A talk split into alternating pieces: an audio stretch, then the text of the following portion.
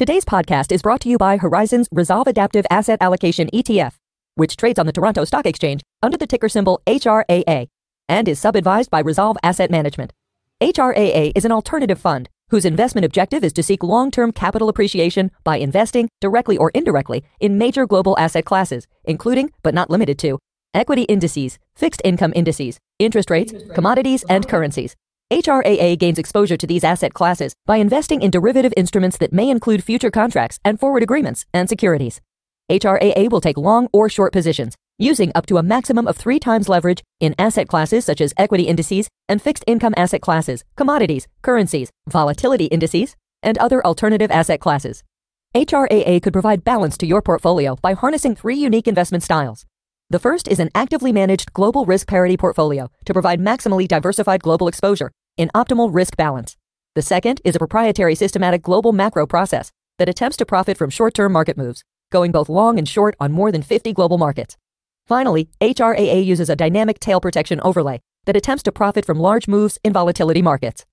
To learn more about this, please visit www.horizonsetfs.com slash HRAA to read about the ETF's investment objectives and important disclaimers about the risks associated with an investment in the ETF.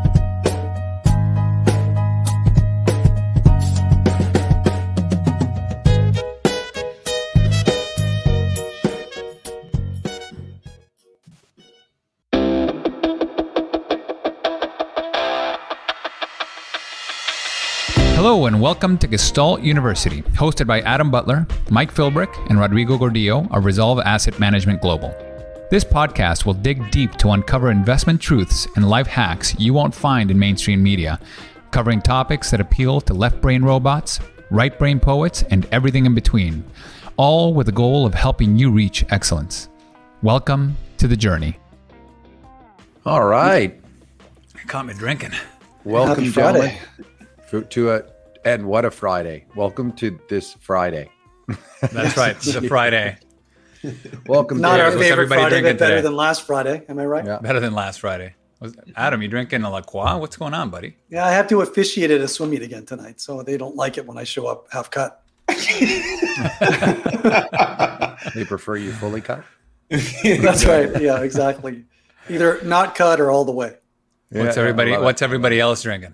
I'm I'm having it, it's a Scotch kind of Friday, so I needed something with a little hammer to it for me. Yeah. But Yeah, I, need, I, I have a 2018 Napa cab. Uh, I apologize wholeheartedly to the Market Huddle, the Market Huddle team, Lena, and everybody. I'm supposed to be drinking rosé. We ran out of rosé, so I'm on to my 2018 Napa cab.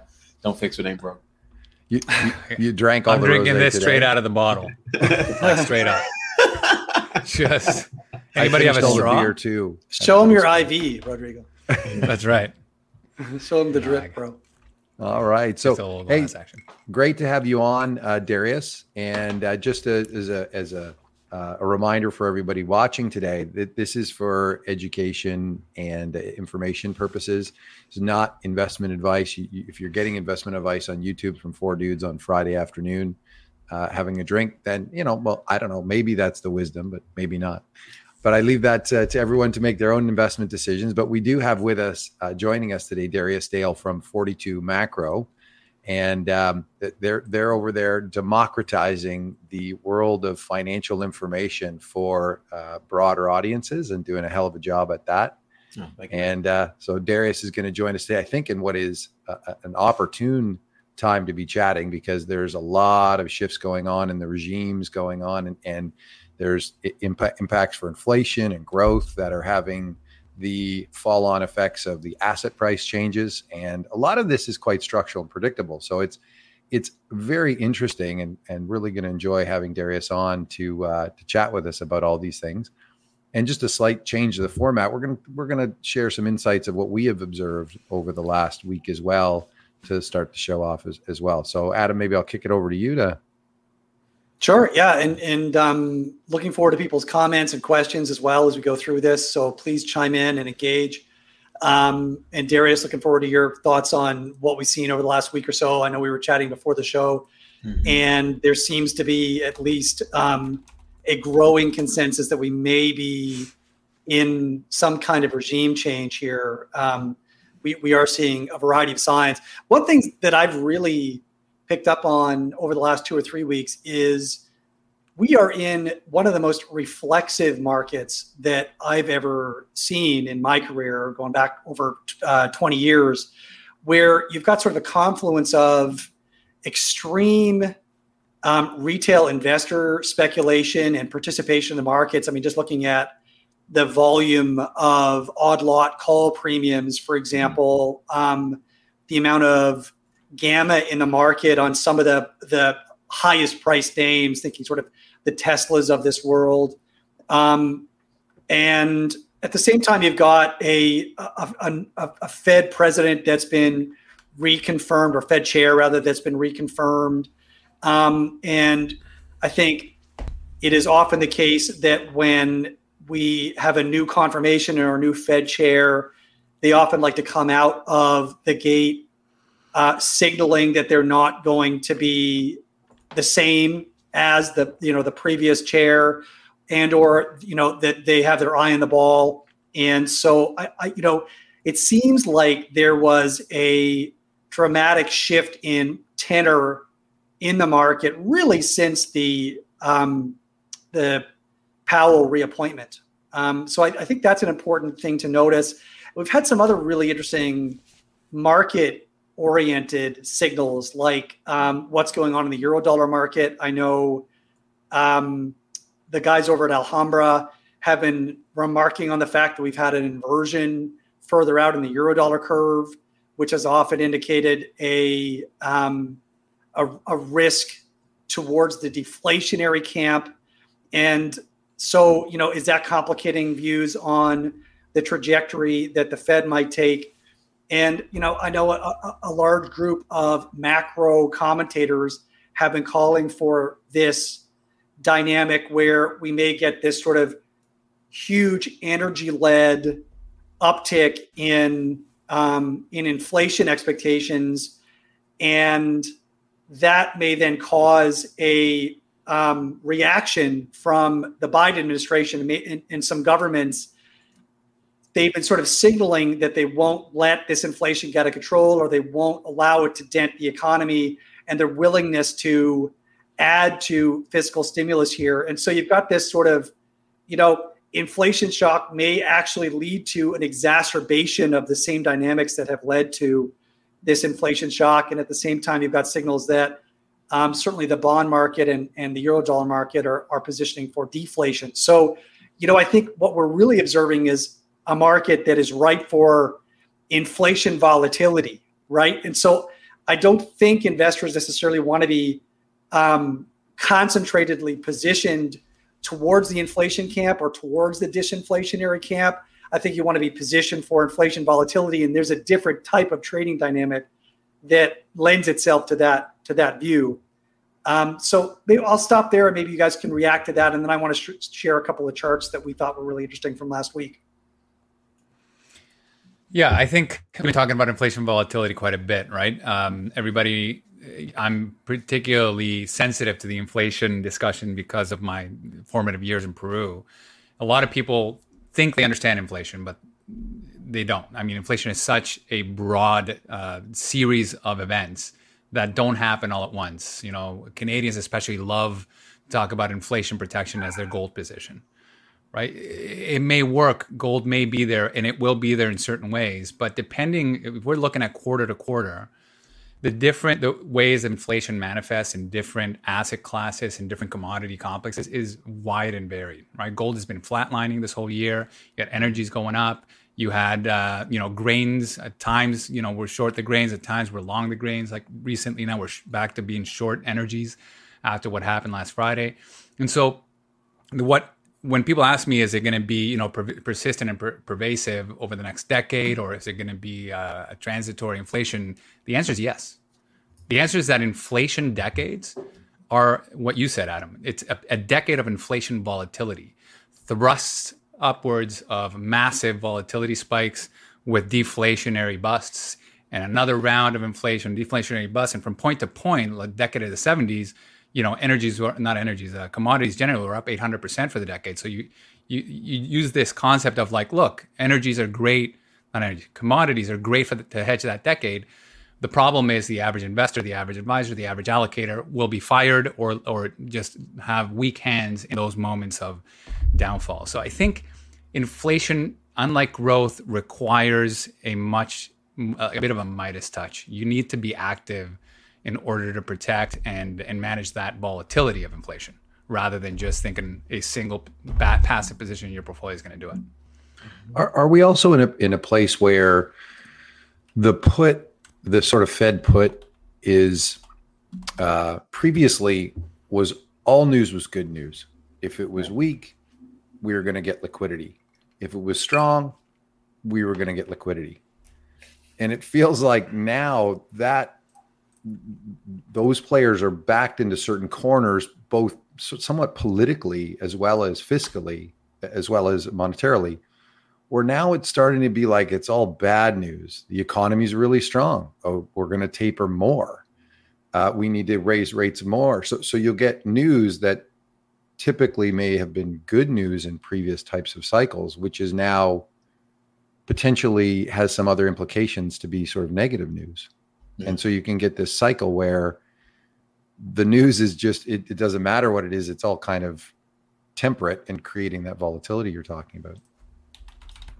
Yeah. I would add uh, just the news today, in our opinion, certainly added to a lot of that volatility. Uh, if you look at the jobs report, obviously the headline number was a pretty uh, pretty soft figure, but the second you take a step back or step through the headline numbers and into the data, uh, as we tend to do, is it's you know it's a pretty hawkish report. I mean, we saw some pretty broad based improvement with respect to uh, unemployment rates of ethnic cohorts that had been pri- previously left behind, namely African Americans and Hispanics. Uh, we saw a massive improvement in unemployment rates or in, in employment uh, for folks who you know don't have a high school diploma or folks who just barely graduated high school.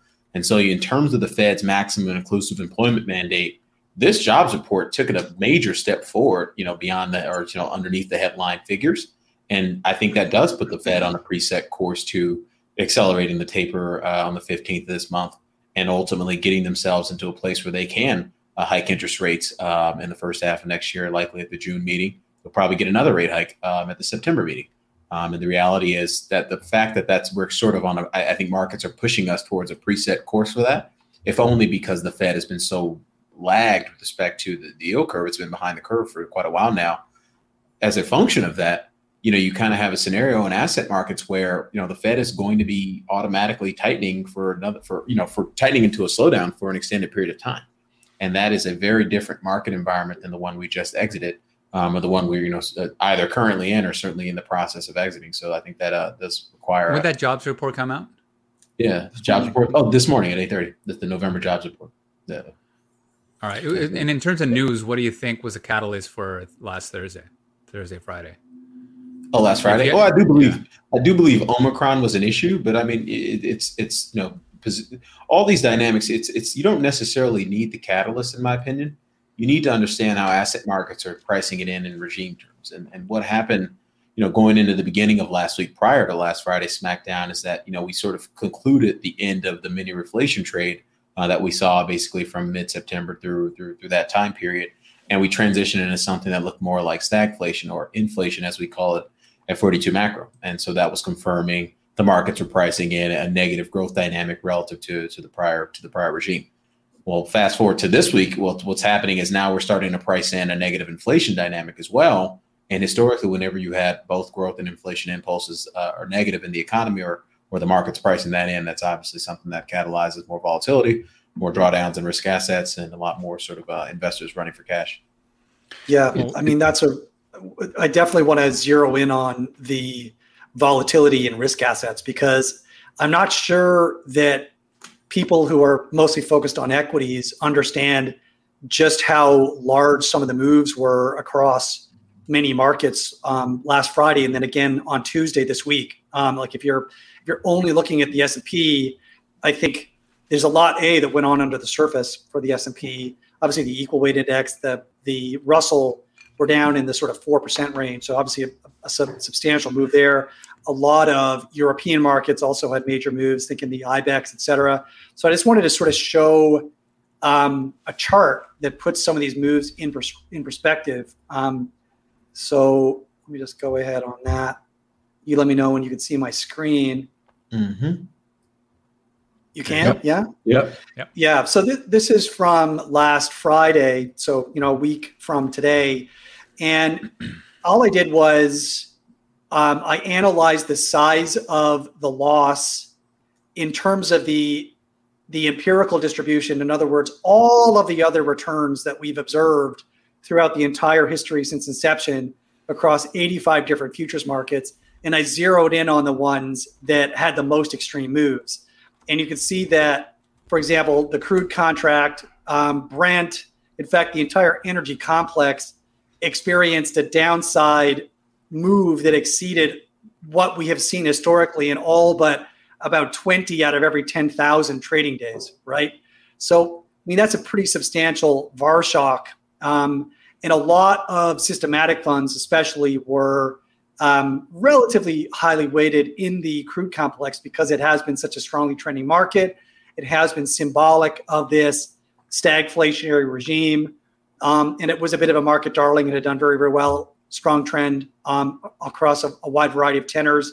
So, a pretty. It, the other thing to notice was that the volatility um, observed in those markets coming into last Friday was such that the move was even more extreme when you adjust it for the volatility estimates, right? So in this plot, all we've done is scaled Friday's move as a multiple of the expected volatility of those markets. And again, this is the number of occasions per 10,000 trading days that we might expect to see a move of that magnitude in a wide variety of markets. You can see that on a vol adjusted basis, um, a much wider variety of markets experienced quite a substantial um, move, right? So worse than we might expect in all but 20 days out of 10,000, right? So for so, the listeners out there, when I'm, we're looking at a bunch of graphs with a number on top across these markets, and I'm looking at, I would just say an average here, a median number of like maybe five days for every 10,000 trading days. We've seen moves like this across 15 different, 15 to 20 different contracts or markets. Yeah. Yeah. yeah so this is what was going on under the surface, right? Um, that you didn't see if you were primarily focused on, you know, a U.S. balance portfolio or or the S and P or the Nasdaq. Um, and then the 20 the 30th which was just past tuesday was actually another really interesting day but it it impacted even more esoteric markets right so um, just looking at tuesday the grains complex and some of the softs also had a really tough day. So you know bean oil mill wheat cotton palm oil wheat canola um, all experienced an extremely negative day. You know the grain complex was at or very near an all-time high. The vol was relatively low, um, and yet, you know, we can sort of um, hypothesize that some of the de-risking that some of the systematic funds were um, undergoing as a function of the VAR shock that they'd experienced on Friday, um, then sort of migrated over into some of the other complexes where there was fairly heavy concentration. We we know by observation the grain sector was one of those, and um, as a as a result, we saw another really rough day for that complex, and again on a risk adjusted basis, we we see the same sort of thing in the grain complex. Just a really really tough day. Um, so you know, I think it's really illustrative to think about markets other than the S and P in terms of you know what's going on under the surface and the type of risk that um, can manifest for especially for sort of alternative strategies. And it just so happens that it's it came at a time like everything that Darius spoke about is it was clearly building up toward that, right? But what was interesting in terms of news is that we were talking about this on Thursday. Remember, Adam? You're like, "Uh oh, this Omicron thing is is coming in hot." Yeah, I wonder how this is going to affect the markets, given the weaknesses we're already seeing. You know, you were talking about the deflation trade, like you were you were very much into like we need to we need to you know we're going to see how what how it's going to turn out. And uh, certainly Omicron, um, I thought it was that the guardians of the narrative were all mm-hmm. eating turkey dinner on Friday, right? Because I was looking at that. I remember that that's uh, Slack exchange. I was like, this is nonsense. Like this is one of 20 variants. What are they talking about? Like it, there's no data to back anything that the UK was doing, whatever, it's probably not going to be a big deal. But when you don't have the guardians at the gate, right? When you have people, rational people that know about this, taking the other side, and you have all these dynamics in the background, and you're in one of the worst, um, the least liquid days in the year, it just created this Armageddon, right? Like it, it was, it was astounding to see how you never know where the, what narrative is going to create this catalyst. I, I think it's I think it's just one one last point I want because I, I think this is going to dovetail well with with your concepts, Darius, and and 42 macros. Thinking, you know, we have those two dynamics of inflation and growth that create those sort of four quadrants, right? What was what was heartening to some degree is if you were diversified and and prioritized some preparation rather than prediction, it, eh, our risk parity mandates were relatively unscathed through all yeah. of this because you've got risk balances across the different domains that we're talking about, and some of them benefited from the regime shift, and some of them were hurt. And so that, that's a, that's for us always a great starting place. And then obviously the layer on top of that is to think about okay prediction and how do we inform that via you know some of the quantitative models you've got Darius that help people slant and skew the portfolio to these different areas. We wouldn't advise that anyone takes you know 100% off the table in any area, but but certainly slanting and tilting the portfolio makes a lot of sense Mm-hmm. Uh, but you know, you leave that to the individual investor to to do. But thinking about it in in your quads concepts and all that sort of stuff, how did how did you th- see things roll out? And maybe do intro uh, 42 macro before yeah. you get into it and what you do, and then go forward and answer my question. Yeah, absolutely. It may help to uh, sort of explain the uh, the grid concept, if you will. So let me share my screen, if you uh, don't mind. Um, yeah. So it's, it's, it's so I'll, I'll take a step back and, and kind of address uh, something Rodrigo said earlier about the, kind of the the guardians at the gate being missing, and I, I do believe that was certainly a factor. Uh, can you guys see my slides? Yeah, you can see. Uh, yep. So I do believe that was certainly a factor, but I also think it's it's it's fundamental as well. I mean, you think about you know what we learned from uh, my man Andrew Lo up there, and uh, I think it's MIT. You know, he taught us that you know markets are this dynamic, you know, nonlinear ecosystem. You know, it could have been Omicron, it could have been a Scroll getting hit by a bus. It could have been Powell saying the wrong thing at the Senate testimony this past week. And the reality is, we're heading into a sea of D's. And what those D's mean, those D's implies that the whole global economy is going to be experiencing negative impulses on growth and inflation for an extended period of time, um, starting in roughly Q1 of, of next year for the most part. And so when you look at something in terms of how our market regime nowcasting process absorbs that information or, or, or really you know what's it what's what it's doing is is actually you know sort of uh, asking you know every market in the world all the major markets in the world across asset classes hey what's happening with your price and volume volatility signals and you know in the context of summer rising all that stuff we're, we're effectively now casting what regime the market is in based on all those liquid asset markets and what we've seen is really since the beginning of november we've seen a massive move higher in both inflation and deflation inflation because that's the highest probability macro regime right now. We're currently in the month of December. A lot of economies are in inflation, which is what most folks would call stagflation. That's where growth is decelerating, inflation is accelerating. But the reality is, if you look closely back at this chart, deflation is not far behind. Can you can so, you just stop at this chart for one second, Darius? I'm not sure I mm-hmm. fully comprehend what's going on here. Maybe walk me through what I'm supposed to be seeing here.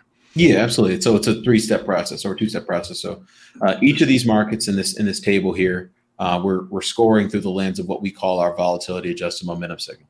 And, you know, so if it's green, it's got a check mark that's bullish, red's bearish, orange is the, uh, it's neutral.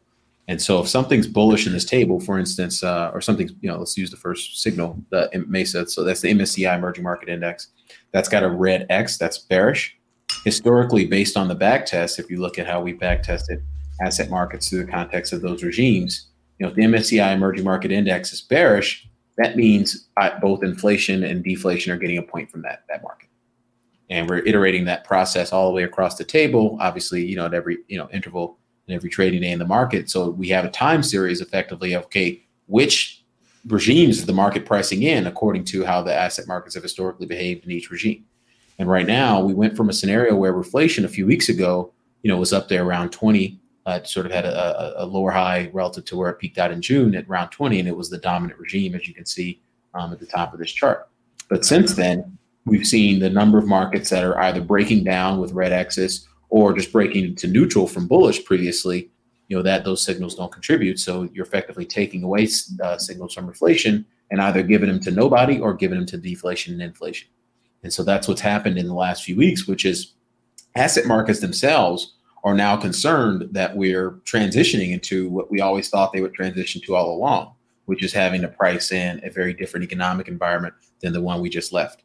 You know, this is a very positive economic environment, and the fact that we were getting record fiscal stimulus and record monetary easing associated with that very positive economic environment. The R stand for reflation. That's where growth and inflation are trending. And that was from July 2020 to yeah. basically uh, basically October 2021. Yeah. Yeah. So we the, the, the, I think that's the market saying, hey, we're done pricing in all the good stuff. We're now starting to price in the bad stuff, and what degree to which the market's pricing the bad stuff, in our opinion, is a function of monetary policy. Um, that that you know the kind of expected path of monetary policy, which in our opinion is is kind of getting scary. I mean, so we're seeing you know affect the so this this chart here shows the euro dollar futures curve. Um, 2022 is the blue line. 2020 is 20, the euro dollar calendar spread rather. Red line is the 2023. Black line is 2024, and the and the, um, the five year, 30 year uh, the, the Treasury yield curves is is the pink line. We're still hodling at around three rate hikes into 2022, and a couple more, you know, two to three more in 2023. But what's happened is the market has said effectively, "Hey, look, you're you're going to tighten us into a recession." As a function of that, and that's so the bond, the yield curve is pancaking, and, and kind of the last thing I'll end on on in on this you know, we held in with the 10s 2 spread. Uh, we knew all the other yield curves are flattening 10s 30s, 5s 30s, you know, things like that. But the, 10s 2s were holding in because we had this positive growth dynamic um, associated with, you know, coming out of Delta. And, you know, you know, there's positive fiscal, the, for a moment, there was positive tailwinds with respect to fiscal policy as well. But a lot of that stuff has kind of gone awry in the last few weeks. And now you're seeing this collapse in the 10s 2 spread to kind of catch down to where the rest of the yield curves are coming in. To me, that's that's new. You know, this breakdown in the 30 year treasury is new. It's kind of the, the fact that the 10 year didn't hold 140 uh, where it held um, in, in kind of early November is new. And so to me, that newness of it all is something that we need to be paying attention to. Um, lastly, going back to the original slide, which is this. Got it. And then what, what are the implications then for for bonds in sort of this deflationary uh, outlook, but also with a, sort of a, a rising rates uh, backdrop? Like what wins in that? Yeah, it's, it's bear flat. You're Adam. I think you're muted, Adam. Yeah, pr- pricing in inflation and pricing in deflation seems like a really interesting story. Like, how often do we do we see that historically, and, and what does that market environment typically look like in terms of of um, where stocks and bonds go? Yeah, so it's it's the, the the difference between inflation and deflation is not much in terms of um, asset market performance. Like if you look at uh, so we back tested everything through the lens of those grid regimes, and the reality is when you you know you're on the right side of the chart, that means growth's decelerating. On the left side the chart, that means growth's accelerating. And you sort of look at like what happens in you know equity style factor terms. It's pretty much the same. Same thing with fixed income. The only thing you kind of the only big pivots in fixed income is like okay, I'm going to be long um, you know, something like MBS as opposed to TIPS, or I'm going to be long, you know, so I can actually get long the short end of the curve as opposed to IG credit or something like that. And so, you know, the reality is, you know, so inflation, you know, a lot of folks, a lot of folks associate, you know, it's kind of stagflation with, okay, I got to go buy every commodity in sight or I got to go buy this. But there's a, there's a reality to it that you typically only get paid in energy and food when you're in a growth slowing environment and inflation accelerating.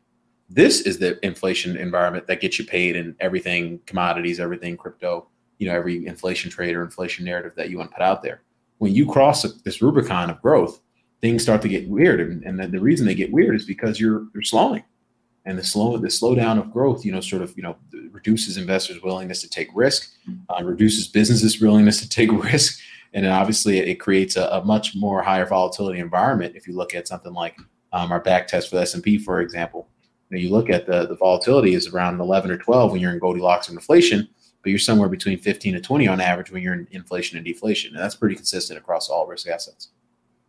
I imagine if you if you added the, the, the balanced portfolio, sort of the 60 40 is the predominant way that investors would view that it, it it's not much better.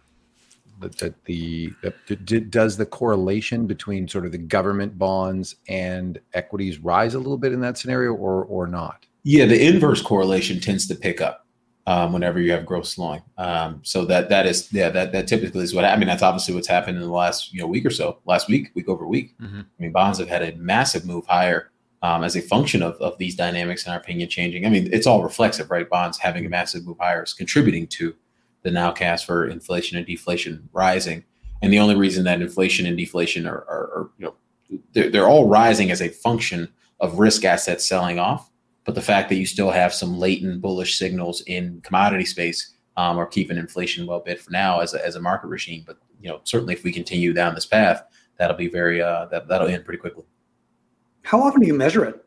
Every day. How often do you update? Oh, okay. So mm-hmm. have you not observed a meaningful shift in some of those inflation dynamics over the last?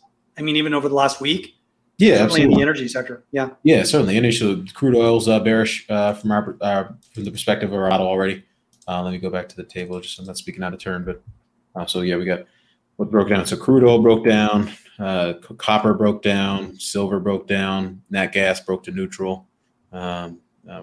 Yeah, so yeah, you had a lot of breakdowns this week. Obviously, MSCI Emerging Market Index breakdown, but you had a lot of stuff break down to, to neutral already.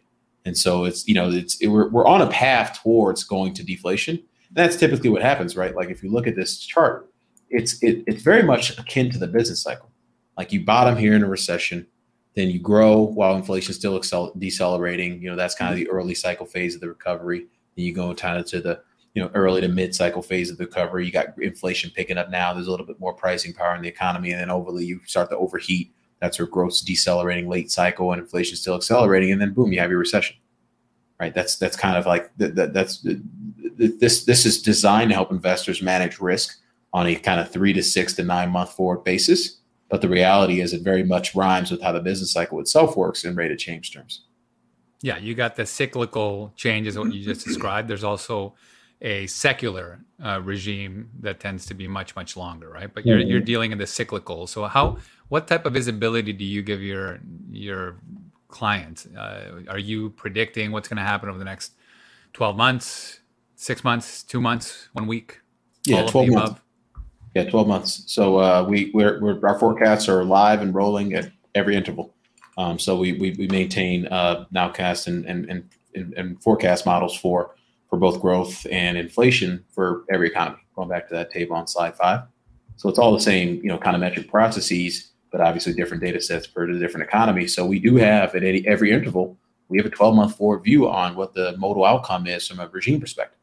Now that's not to say that every you know every modal outcome dot in this you know in this first row of the table is as strong of a signal as you know as the others. You know for example when you're in reflation from july uh, all the way through kind of from july to july these were very strong reflation signals. Your distance from the origin was very great. And you, as you can see the conditional probability of being in reflation throughout the, that time period was very high um, as a, again as a function of the distance from that the origin. Now you're kind of in this you know hodgepodge of you know this you know starting in september of this year really all the way through kind of the end of this year you know the, the distance from the origin for some of these dots is just not that far. And so the market in my opinion going back to uh, the market regime nowcasting process like this is why i draw the dotted line. It's like the market has had a tough time figuring out what regime to price in because the economy itself has had a tough time of declaring the regime if you know what i mean of actually declaring the regime. But we, we think as we go in, further into 2022, as a function of our growth forecast, you know, this pretty consistent deceleration in growth, pretty consistent deceleration in inflation. The further we go into 2022, the more likely it is the market can figure out what the price is. And maybe that process has already started. So, how do you trade with a 12 month forecast? Like, or how do you recommend um, investors manifest these views in portfolios? Mm-hmm. Yeah, absolutely. So, what we're trying to do is is orient our portfolio construction in accordance with the next three to six months on on a um, uh, from a conditional probability perspective. So uh, so right now we you know mostly the next three months because what we found I mean I've, been doing this for over a dozen years now and and anecdotally the asset markets tend to start to price in the new regime somewhere between one to three months not not not further. Um, uh, Jim Leitner who runs Falcon Head uh, I forget the Falcon something, but he wrote he wrote he was in um, Inside the House of Money. This is back in 08, a book in 08, and he was talking about regime segmentation process and effectively how you don't get paid to be front run the regime. you typically want to be uh, you want to be kind of within the first you know first couple months of the regime and so that's you know understanding that learning understanding just kind of watching this process play out uh, anecdotally over the you know long period of time that's an interesting concept so just so that yeah. i understand it it's you don't get paid for being too early right yeah of course this is, this is kind of like you know how many people before 08 were like in 2005 i was hearing totally. calls for the real estate housing market collapse i mean most of the people in the big short were big shorting years before they should have. Totally and became ostracized, bit like lost their families, lost their like uh, their. Well, I mean, thank God. I mean, my former boss got fired for shorting too big, and I wouldn't have had a job had he not gotten fired. So, knock on wood, that was a good thing. Druckenmiller shorting too early, like it's an interesting concept. So you, you're better off actually taking the first hit hit along with everybody else. Yeah, you're not going to get fired if you're taking the first hit with everybody else. You just from then don't be paralyzed. Start making some moves. Exactly. Like so that. just wait for the market to tell you, hey, we're starting to price it in. That's what this whole process is about. Mm. I know based on the you know the, the, the econometric side that this is easy or easy enough for someone who's been doing it for as long as that. The hard part is you know this variable kind of dynamic with which the market starts to price it all in. The market can start pricing in like like coincidentally, like Q4 of 18 when we transitioned to deflation then, and the market effectively was like on the day on the screws or we could kind of start to price it in, you know, ahead of time. You know, this is like, uh, you know, you look at January of 2020, you know, a couple months ahead of time before we actually observed and experienced the deflation. Um, so the, the reality is you kind of want to live in this next three to three to six month view, but really the three month view. And so our portfolio construction, I'll give you guys a, a quick glance at it because I don't want uh, we've got to keep our ETF exposures out of the public view just for you know respect of our paying subscribers. They're paying for that sure. that information. But the portfolio construction, the bets we're taking in the portfolio construction from a pie chart allocation perspective will represent the the grid regimes, the size of the grid regimes in this in this in this in this uh, probability table. And, and so and right that, now, as you might imagine, inflation had been the largest one, but we actually just sold made some sales today, so we're a little bit more balanced with the, with deflation down cash. So, so I'm not clear as to what you recommend, like what uh, instruments you recommend be used. Yeah, so we, equities. We, no, no, every, everything. Yeah, so uh, so we we've we backtested everything through the lens of those grid regime processes, through the lens of the deltas, the impulses and growth and inflation, what policy rates doing, what the balance sheet's doing, what the fiscal policy is doing, what the rest of the world's doing, and we blend it all together through the lens of volatile or expected returns, percent positive ratios, volatility and covariance.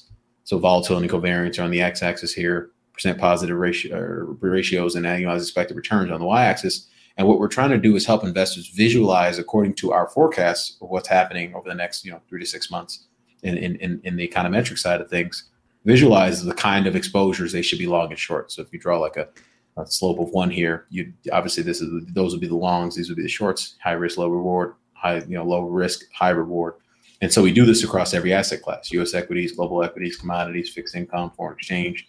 And then we ultimately help investors you know, kind of shrink that whole discussion into okay, these are the types of exposures I should be picking from on the long side um, to to get into to fit myself into one of those pies, right?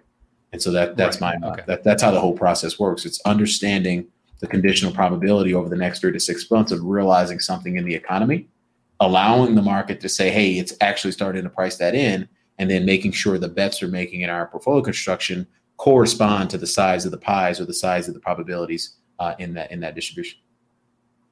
I think that's that's a really important point to emphasize in that you've got a pie there, and it's unlikely that you're going to take any one of those quartiles to zero.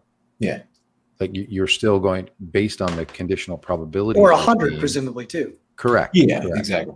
And yeah. so, based on the probabilities you're seeing, you're weighting the allocations to those various regimes uh, based on those probabilities because you would never have a zero or 100 probability mm-hmm. in any mm-hmm. case. Yeah. And so right now, Goldilocks is a 10% probability uh, over the next three months in terms of realizing that economically.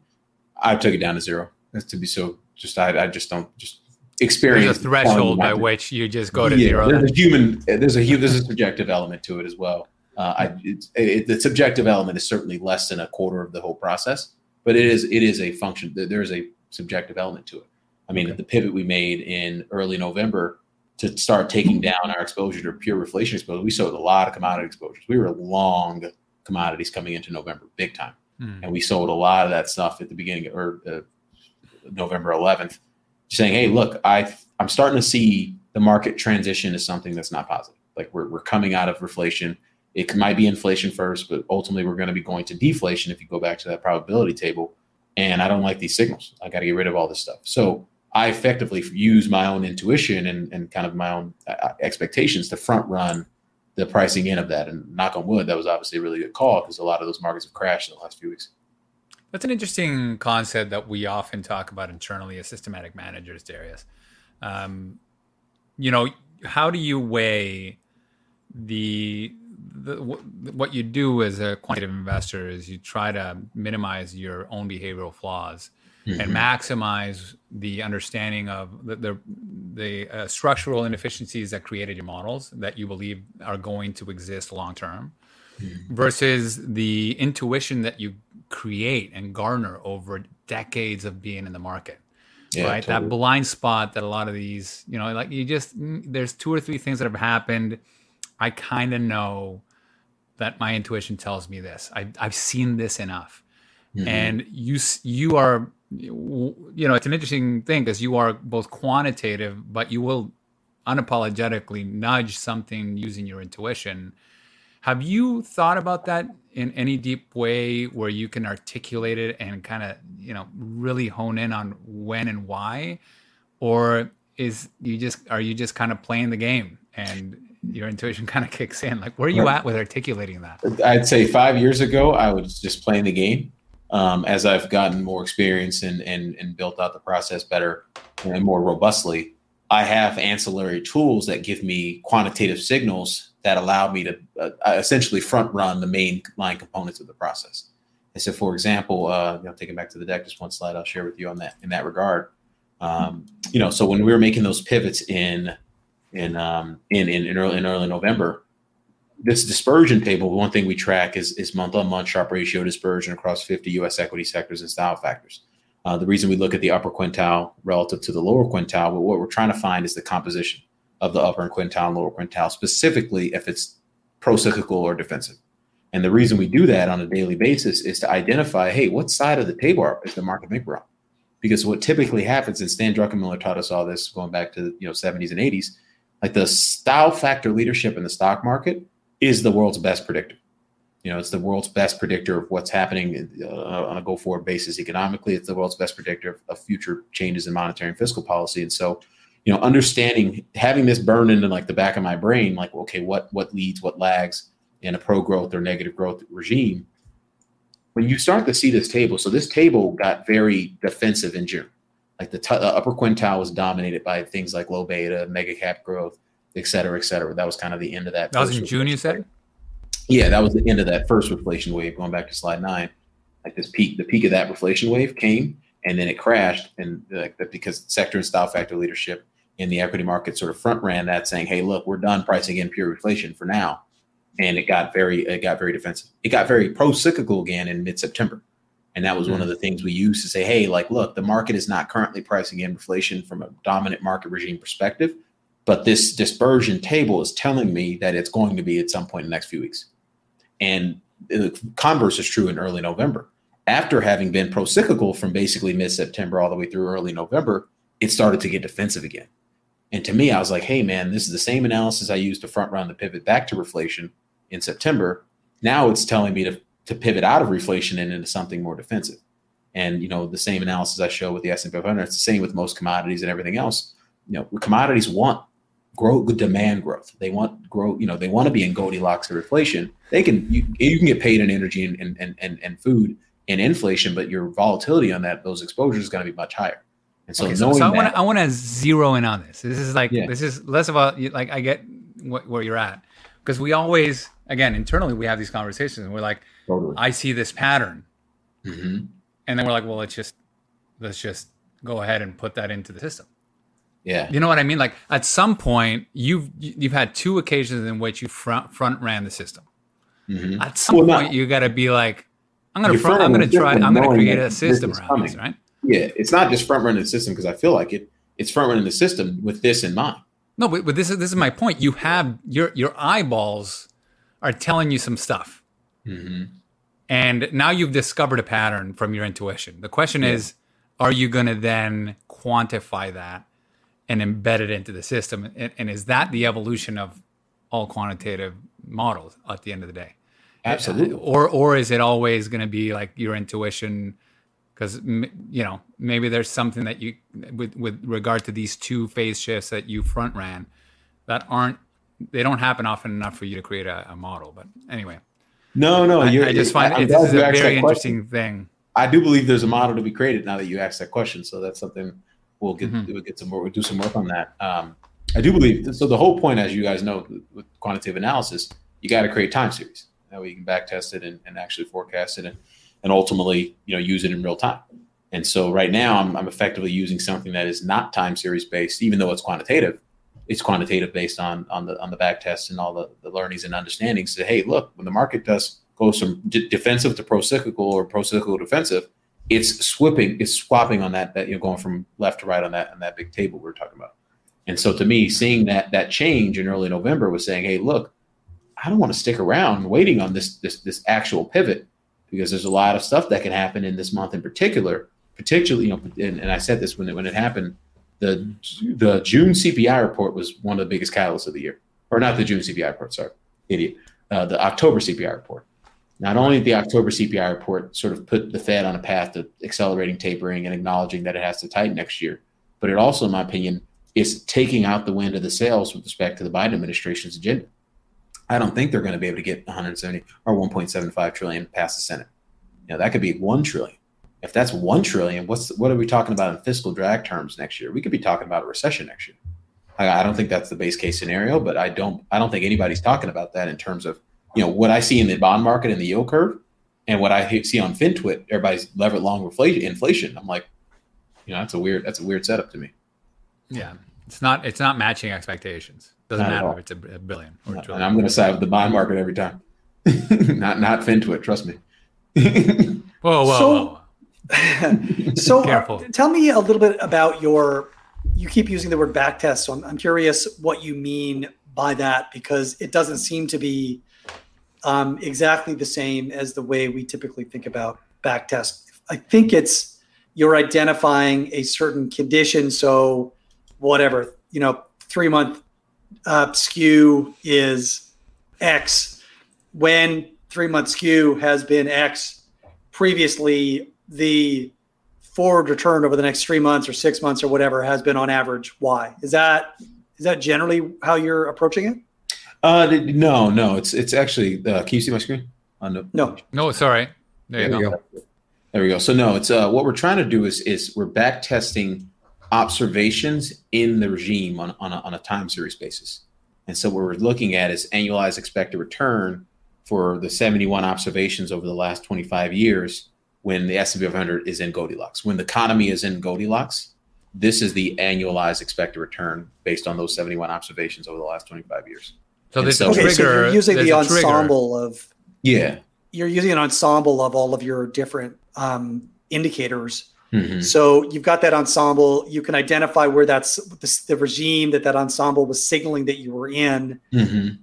You know, back through time. Yep. And then you can you can just sort of pull out those months where the regime was or was was in that state and what was the average return when the regime was in that state back over the past 25 years that's the Bingo. yeah yeah that's exactly and it's uh and it's uh it's either in that regime or it isn't right? It's mm-hmm. like yeah. a probability of that being in that regime. It's like it, it is in that regime or it isn't. Yeah, exactly. And this, so the, to address that point, that's the sub back test. So each each back, so the overall back test is obviously the, the whole sample, but then we have different categories of back tests. So hey, what does it mean when growth slowing very quickly, or we call it minus two sigma growth delta? So the size of the delta on the deceleration is is, is a minus two sigma relative to the trailing three year sample of, of deltas. Mm-hmm. And so, you know, you typically get a, a, bigger drawdown in stocks when when growth is slowing ex- at an accelerated pace, um, and inflation or deflation. Those are the when growth is decelerating. Or something like this, you know, where growth's accelerating pretty rapidly. You know, a plus or one sigma or plus two sigma. If you're in, in Goldilocks or inflation, you typically get a more positive market response. And right. so, you know, we're categorizing all those different back tests. So we, you know, in terms of, you know, understanding because it's all just historical data, right? we're just um, you know it, it, it, we're relating the historical data to the to the to the to the price changes in the markets, and then ultimately you know creating the descriptive statistics associated with that, um, so we can understand. And, and the goal of that entire process is to create this this table, is to understand how this how asset markets generally behave, and then the secondary goal, the real goal, is to make money, right? And to help help me you know help myself make money, help my help the folks who subscribe to our process make money and so we use all that secondary information alongside the primary back tests to effectively create these scatter plots, the visualization of it all. Say, hey, if I think we're transitioning from this to this, you don't want to be long things that only work in this, but not might not work in this. You know what I mean? You want to be long things that work in both. And so that that's that's how we really help investors, you know, understand these regime pivots. We started the show by saying, hey, we could potentially be in a market regime, you know, transition Mm-hmm. Our our bread and butter is is helping investors a understand what the current regime is, and b how what how to position for that changing. How do you can you um, just flesh out what you mean by covariance ranking? Mm-hmm. Yeah, sorry. Go back to uh, let's go back to the slide.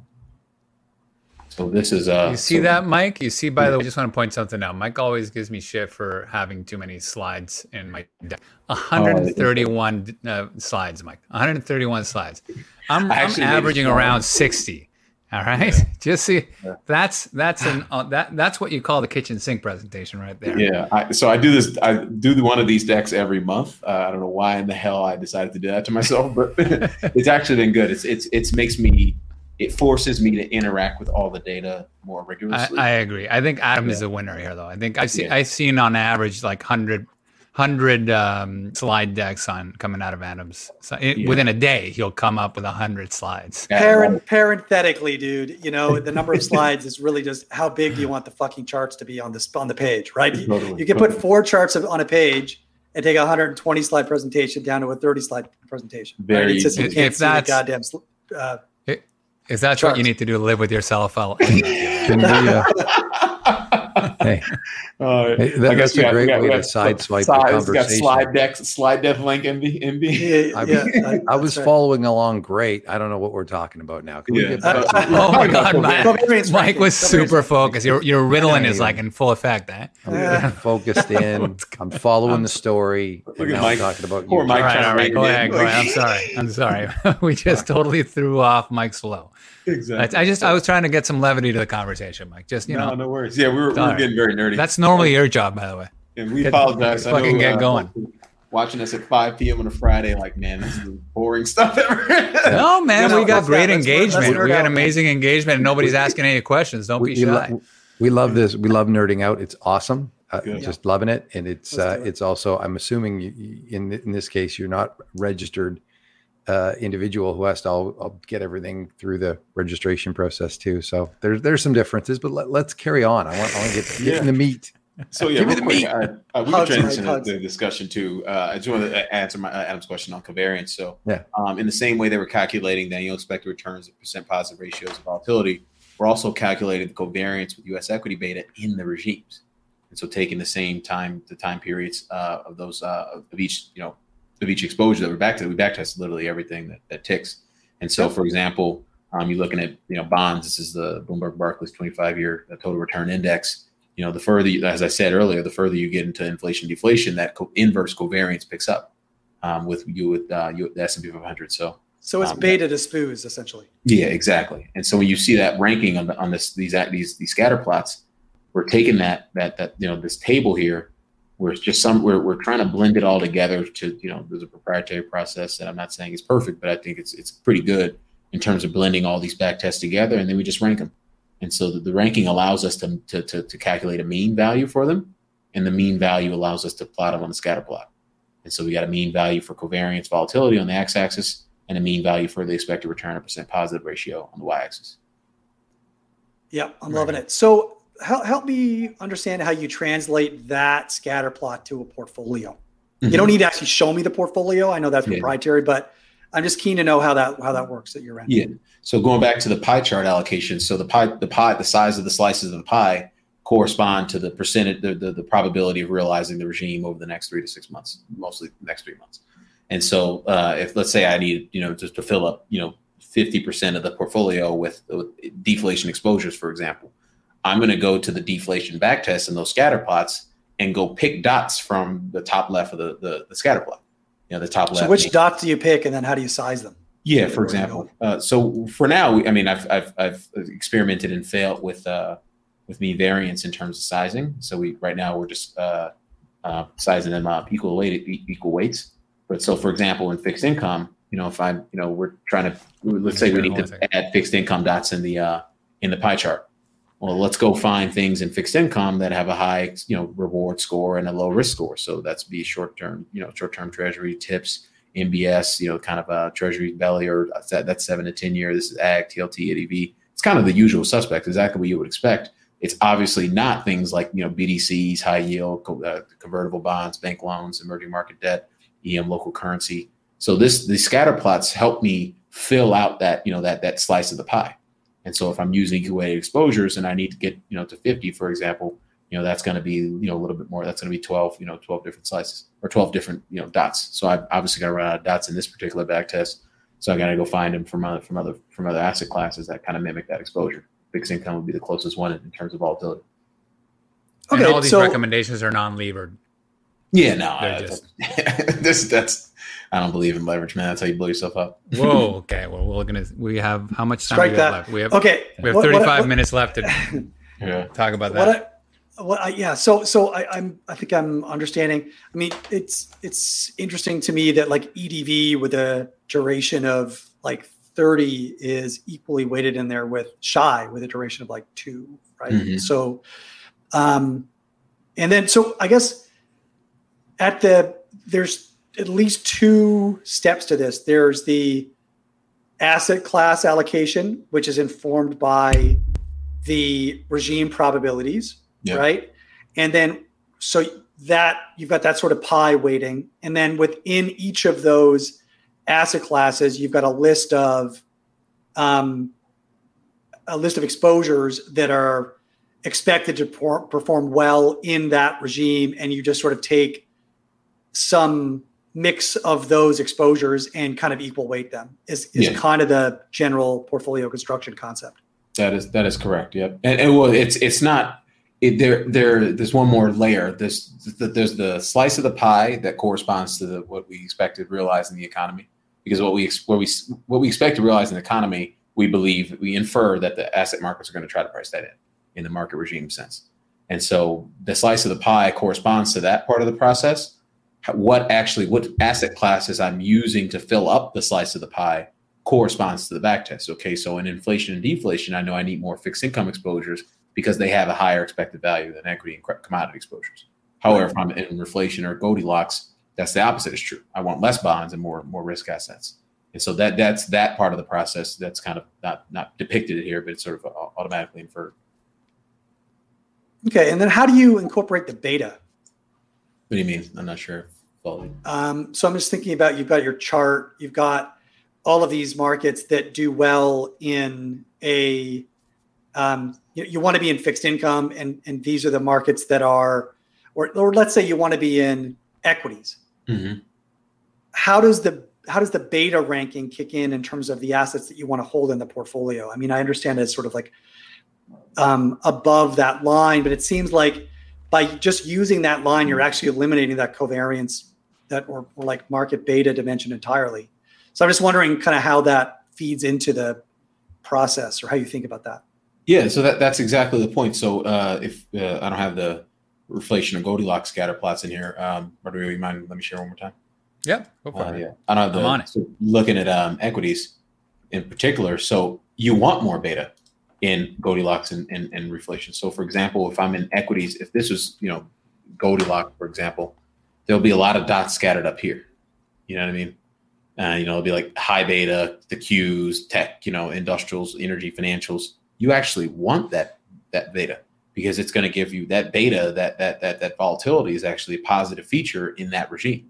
You're getting more return, you know, for, for you know per unit of your of your risk.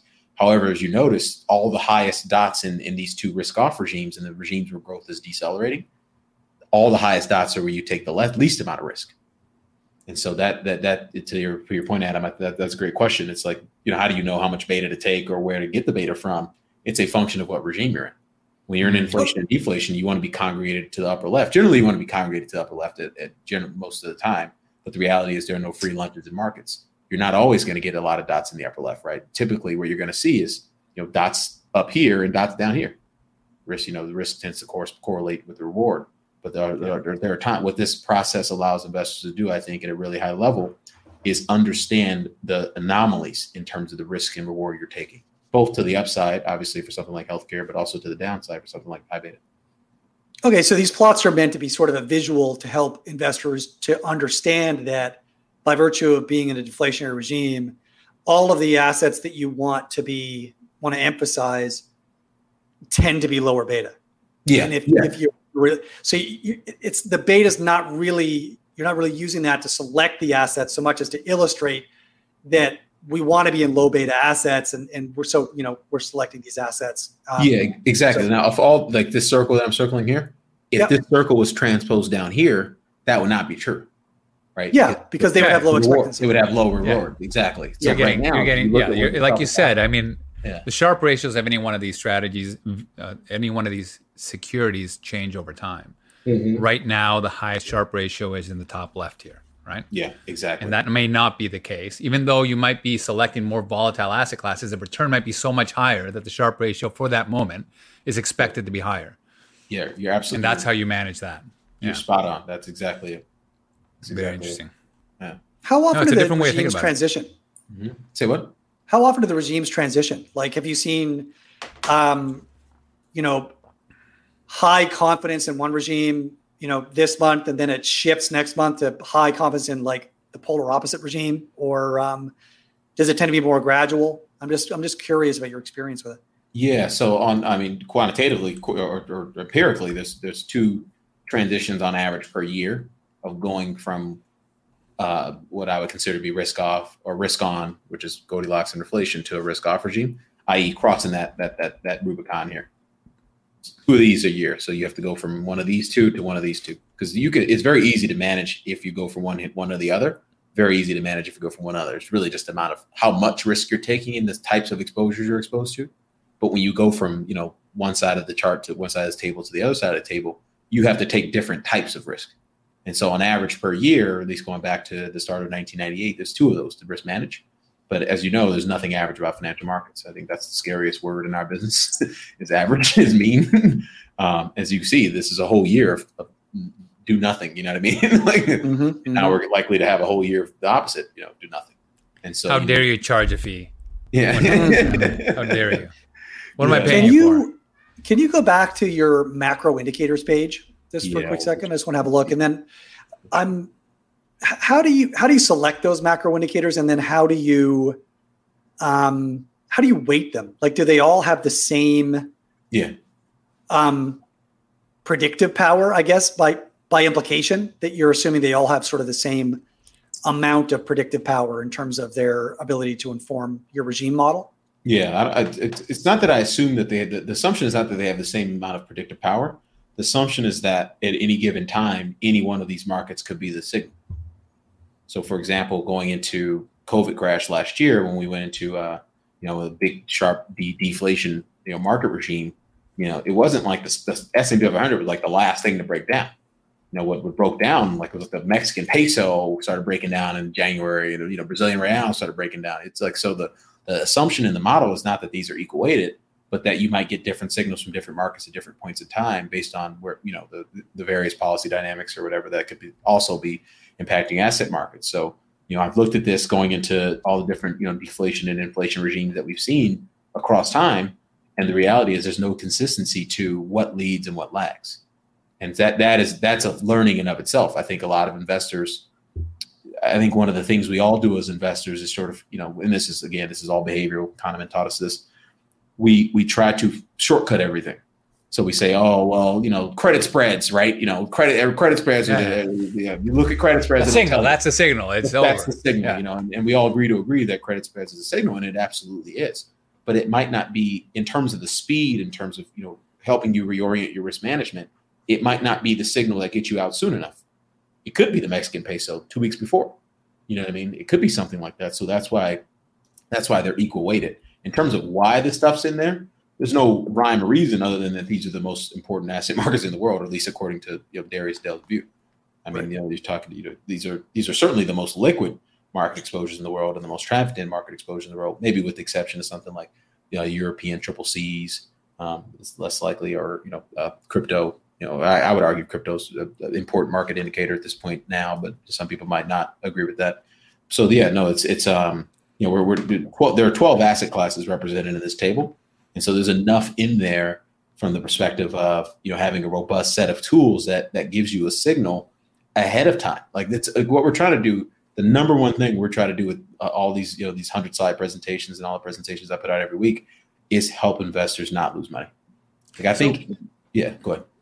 Sorry, because I want to I want to pull on that behavioral string, and I want to pull mm-hmm. on your client base because mm-hmm. I'm sure you have a lot of data on the strategy. I'm curious whether you have a lot of data on your subscribers, because what you are presenting right now is absolutely the way that everybody should be thinking about investing, which is you want to be adaptive, you want to try to make money in good and bad markets. This whole idea of like you got to be investing in the S&P 500, Mr. Berkshire Hathaway, and that's the only thing you need to do, and just grit your teeth when it's shit, and and then you know celebrate when it's up. Never made any sense to me. What you actually want to do is be very different from that single market and try to make money most years, right? Mm-hmm. And while that seems rational, and in any newsletter that's what people are offering yeah i would imagine that it's very different than the s&p whatever your p&l ends up being or whatever people you know i'm sure you get, people have a, a, variety of choices you're, you're, showing them a map and they got to travel their own path um, it's got to be very different than the status quo and generally speaking behavioral economics would tell you that not being part of a tribe is a bad thing you're not going to be able to stick to it yeah. So do you have any data on the turnover of subscribers based I mean, on tracking error? No, we're six, we're a seven month old firm, so we've only grown every month. So you got to start. You got to like, okay. Yeah, so you, you, gotta, you actually years, you actually got to start pulling that data and analyze it later. But yeah. start pulling the data because I, I I mean, this is what I've been preaching from day one of my career 15 years ago. Mm-hmm. And it is makes absolute sense. Theoretically, everybody buys in. And the moment you have a big dispersion from their whatever market is is that is their home their benchmark. bias, mm-hmm. it, it's when they quit. Yeah. So, you know, I don't think anybody anybody here or you are promising that you're going to beat the S and P 500 every day, every month, every year. Oh, no. What you're promising or you're attempting to create is a, a, a better risk managed portfolio that does well over time, regardless of what the S and P does. Well, beyond so, that, it's it's you. You're what you're trying to do is you know, particularly for folks who are at or near retirement, mm-hmm. you're trying to eliminate downside capture in the portfolio. Mm-hmm. You know, like I, I don't, you know, I, this is an absolute return strategy, so your benchmark should not be the S and P 500. Over time, you want to have S and P 500 like returns, otherwise, you're not worth your shirt as a as an active manager. You're wasting your you're wasting your own time and resources. But the reality is, you don't beat the market when it's going up you know what I mean? Like that's that's, that's hard right. to do. You beat the yep. market by not suffering a 20 to 30% drawdown because yep. you're long bonds, you're long cash because a process like this tells you to do that ahead of time. Exactly. So on, on, on, that point, that's a long process. That is a tough thing to stick to. Because yeah. on that so, point, where, so where are you seeing the largest dispersion between sort of what you would observe? I'm going to say the average investor, or you know, you're only six months. The old, average so fin Twitter. I'm, I'm yeah, your average fin Twitter. Um, as as you're onboarding these new um, subscribers and uh, clients, where are they versus where should they be, and what are the largest gaps that you're seeing? Yeah, that's a great question. I think this most recent couple weeks we're about as closely aligned as, as we have been throughout the entire process. I think because the markets were generally buoyant up until you know kind of you know September up until September really investors felt the need to take more risk in their portfolio generally speaking than kind of I would the process would suggest you should be taking. And I think now especially over the last couple of weeks and the pivots we've made I think most investors are saying hey I, I think I, I kind of get the process now. You know it's telling me to take down risk. And let's be honest here like whether or not you bought stocks in March of 2020 November of 2020 or April of this year you've probably made a decent amount of money right? Like you like it's it's this this concept of like oh my god, I need to be in it to win it after 130 percent move off the lows in the SP 500. It's just I think it's ridiculous. I don't think there's a lot of people out there that feel like they need to do that. I just think there's so much narrative driven investing around inflation dynamics and and and and and crypto halving cycles and all this stuff that like there are people who have these massive positions on that refuse to give up the ghost until it's probably too late. Amen. So that this keeps you in front of that. And then on that on that note, then it's it's sort of all those those asset classes that you would see in your portfolio that you're adding the reduction of risk, you're adding uh, more bonds back, or you're, you're adding sort of the risk off assets more than say the typical investor or investment advisor at the moment who sort of stayed the course through thick and thin with their 60 40 and, and benefited from that probably fairly substantially over the certainly the Goldilocks period. Yeah, yeah and right. and so now there's now there's the the potential for significantly more differentiation in in the approach that you're ascribing and the adaptation that you're you're ascribing. Yeah, fifty percent of our uh, that pie chart I'm talking about 56% of that pie chart is in bonds, currencies, gold, and cash. 56%. Right. Right. And that's a very, those are two very recent pivots. You know, the, most of the portfolio was in, you know, high beta type, you know, commodity exposures heading into the beginning of the month or heading in the beginning of November. Mm-hmm. And so that was a, a, very important pivot to start getting out of that stuff and rotating into more defensive exposures. Not to say we nailed or anything. I'm, that's not the point. That oh, no. And, and well, it's, it's, a process. Right? Like, it will change. And start doing something different. You know, even yeah. even the going back to Rodrigo's discussion, like even the leading edge of the process, like before the full process confirmed, was telling me to start doing something different. And so having you know kind of this human experience that I've had over the last you know dozen plus years of doing this, it's like hey maybe I don't I don't want to wait for everyone else to have to sell their overweight inflation commodity story narrative based investing story you know for positions. I said it. There's a bubble in narratives, and a lot of people are going to lose a lot of money in the next kind of six to nine months, in my opinion, as a function of their inability to change their mind on something like inflation. And yeah, how much, uh, how much, um, how much time do you need for an asset class to to contribute? Like you mentioned, Bitcoin as an example. Does that have enough time to have a, a data series that's uh, that can make a contribution to your models, or how, how long do you need? I don't think there's a right answer to that, but I mean, it's it's got to be in there. Uh, the, I think the answer is it's got to be in there. I don't know if we have a good enough time series yet to see it because we haven't really seen it go through too many recessions and things like right. that. I think you know uh, you typically need to see tightening, multiple tightening cycles, multiple economic cycles to have a real true back test. That's why I keep it at 25 years on a trailing basis, because you're, you're going to get a lot of that stuff in there. And so you're you're absolutely right, Mike. That's a great question. Like Bitcoin does not have that time series component to it. Moreover, it's a lot of the time series that it does have since 2009. It's just an adoption story it's not a yeah. it's not a macro thing. Yeah. It's an adoption story. I would argue, and we actually we we start our Bitcoin back test at the beginning of 2017 because I, I, do believe that's kind of the year where it became a real asset Liquid class enough, as opposed to an adoption right. story. So that's yeah. That's and when you look at that, what's you know the, the narrative that Bitcoin is non-correlated is true. A lot mm-hmm. of things are non-correlated totally until the shit hits the fan, and yeah. then there are those things that are very correlated and massive drawdowns and they're those things that are negatively correlated and now you know right like it has bitcoin ever been a massive protector during a massive deflationary cycle no i don't think we've seen any of that we've no. seen bonds continue to do that we've seen gold do that once in a while yep bitcoin continues to go down drastically when liquidity dries up so mm-hmm. it's it's i think we need to think about the, the diversification benefit of bitcoin most of the time, but you have to recognize that it will suffer in a growth shock. Yeah, of course. I don't. It's shocking to me that people don't acknowledge that because yeah, they don't. No, it's so yeah, non-correlated, right? Yeah. It, it, makes a ton of sense when we talk about this with stocks, right? Like stocks and credit. Like, oh yeah, we have a growth shock to the downside that's going to catalyze negative, you know, expected returns in the, in the equity market. But you know, for whatever, this, and again, this goes back to the bubble narratives. Like Bitcoin is a narrative driven investment vehicle. And it's increasingly less a narrative driven investment vehicle as more people like us adopt the asset class and, and start to you know find ways to put it into a, a you know balanced portfolio. But until that's a, a, you know that process will be ongoing for the next decade, and until that uh, process concludes, i.e., it's a it's just part of the you know investment universe that we're all kind of dealing with. You're going to have still a real big you know kind of narrative driven component of the asset class, and And this is why a lot of people, you know, they buy the high of the, the Bitcoin chart and they're underwater for three and a half years. You know, that's happened a few times before in the last, you know, 12 years or so. Mm-hmm. It's just so intuitive. Yeah. It's so intuitive. I mean, like, do people really fly to safety towards Bitcoin? When you think about within- the, just uh, just like this is the art side of investing, right? Like within the crypto you- you- ecosystem. Yeah. with Yeah. what what's that within the crypto ecosystem? Maybe within- yeah. pri- We'll prior go to to Bitcoin stablecoin. versus other.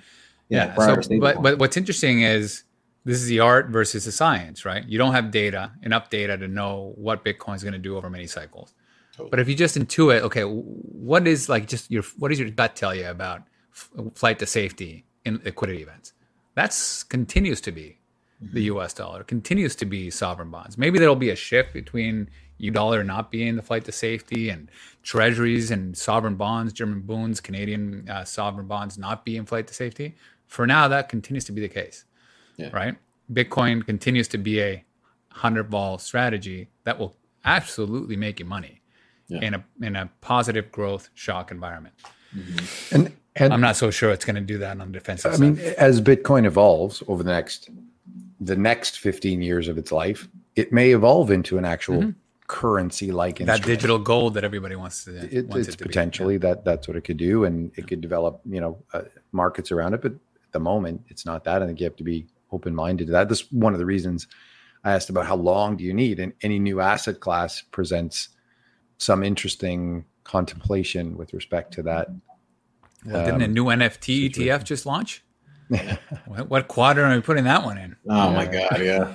that, that's the kind of stuff you see at the top, though, right? Uh, yeah. Yeah. I don't, I don't make big market prognostications like, oh, stock market's going to crash. Look at margin debt. I mean, there's a, that stuff's a dime a dozen in our industry. But Yeah. I mean, that's you want to talk about like bubble activity, like that's the kind of stuff you look for, and, and that's the stuff, Mhm. kind of stuff that they write chapters and books around, you know, five, ten years later. And so, Yeah. if you want to talk about, and I got one last slide to show you guys. I, don't, I hate, you know, Yeah, I hate, it. I hate that I dominated the conversation with the slide. Oh no, You should, man. The whole point. wonderful. Yeah. Uh, that's that's why you're here. By Yeah, the way, you can end this whenever you want, and you can keep it Yeah, going yeah. as We'll long we'll, as you we'll wrap No, we'll no, wrap no. after this. Yeah. So this, uh, here we go. Slide 78. Sure people have seen this chart before because it's part of the bear porn packet. Um, you know, but anyway, so this this chart shows the uh, S&P 500 real earnings yield as deflated by the headline CPI, the blue line. And there, six times this has gone negative in the past, I don't know, 50, you know, plus years. Sorry, can you describe this? There's a lot happening here. Sorry, this is the uh, the blue line is the S&P 500's earning yield, the real earnings yield deflated by realized headline CPI. So the, the earnings yield minus headline CPI, the blue line. Okay. Yep. whenever the earnings yield of the stock market, so it's an inverse way of looking at the, the price earnings multiple. Um, so whenever the earnings yield, so it's another way of looking at valuation. Whenever the market has been this expensive as a function relative to inflation, this expensive relative to inflation, we've seen massive drawdowns. You know, the minimum drawdown is is, is 15% in this in this back test. It's a And we've six out of, been it's a six out of six back tests, and it's a minimum drawdown of six, 60, 15%. There's there's a couple 50 percenters in there, or three 50 percenters in there. And so to me, like this is the all-time low in this real earnings yield. You know, the- you know like this is again this is like the fifteenth like bearish chart I've seen Yeah. this week. And so crazy. go go back to where we started the conversation. Asset markets are very buoyant. Real estate assets in particular. The Fed is on a what it seems it's increasingly feels like a train track towards Mm-hmm. tightening policy, even though we're heading into this. Yeah. That's that's exactly how you get a big big market. How event. did this in 2018 as well, right? Yeah, exactly. Well, that, and uh, it brings up the, the the the idea that it you know a lot of this these large corrections are caused by policy mistakes, where the misinterpretation of the data cr- creates a situation. I think they're mostly caused by policy Yeah. mistakes. I mean, or or like you know, guns going off somewhere. But like, yeah, Yeah. mo- policy mistakes is it. Yeah, totally. Their framework hard to is- model. Hard Their to model framework is is and now yeah, I've I've had a full glass of wine now. yeah, this this is is when where it starts getting interesting. It This is when does. we all make all the mistakes, and we all Yeah, this is it's, where it it's gets good. designed to have. po- It is a it is a it is is a deliberate policy mistake.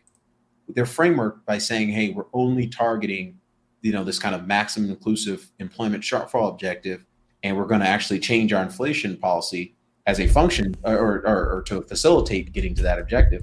Is a is a deliberate policy mistake. We're going to they're effectively trying to ignore impulses in the economy in real time to say we're going to ignore that to get us back to the promised land. that is, you know, some some people would argue if you just got a job and you haven't been able to get a job, that's a that's a policy a success. But if you're talking about you know asset markets, that's probably a policy error because you're going to be behind the curve.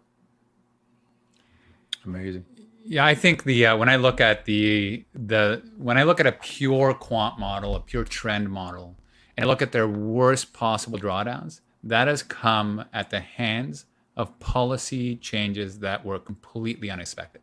Like the mm-hmm. 1994 bond massacre oh, had to do with Greenspan completely unexpectedly just rising raising rates in in a manner that we hadn't seen in decades, right? Yeah. And he didn't project, he didn't explain it to the market. He just went ahead and did it.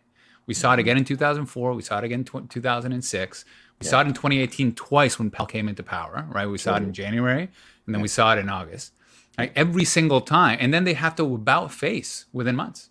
Yeah right? Like it's. I think that's what's different, a, though, about the the current Fed that they've demonstrated a capacity to about face very quickly, and when they do, the policies that they enact are orders of magnitude larger than what the market is prepared for and what we've ever seen before, right? And that trajectory keeps accelerating, right? I mean, they rolled out the same set of tools that they used in the 2008 crisis it you know it took them 18 months to roll all those out in 2008 09 took them about you know 18 days to roll it out in uh, 2020 right so this is what i mean by this sort of reflexive nature of this market right i mean you've got a massive amount of speculative fervor narrative fervor to your point darius.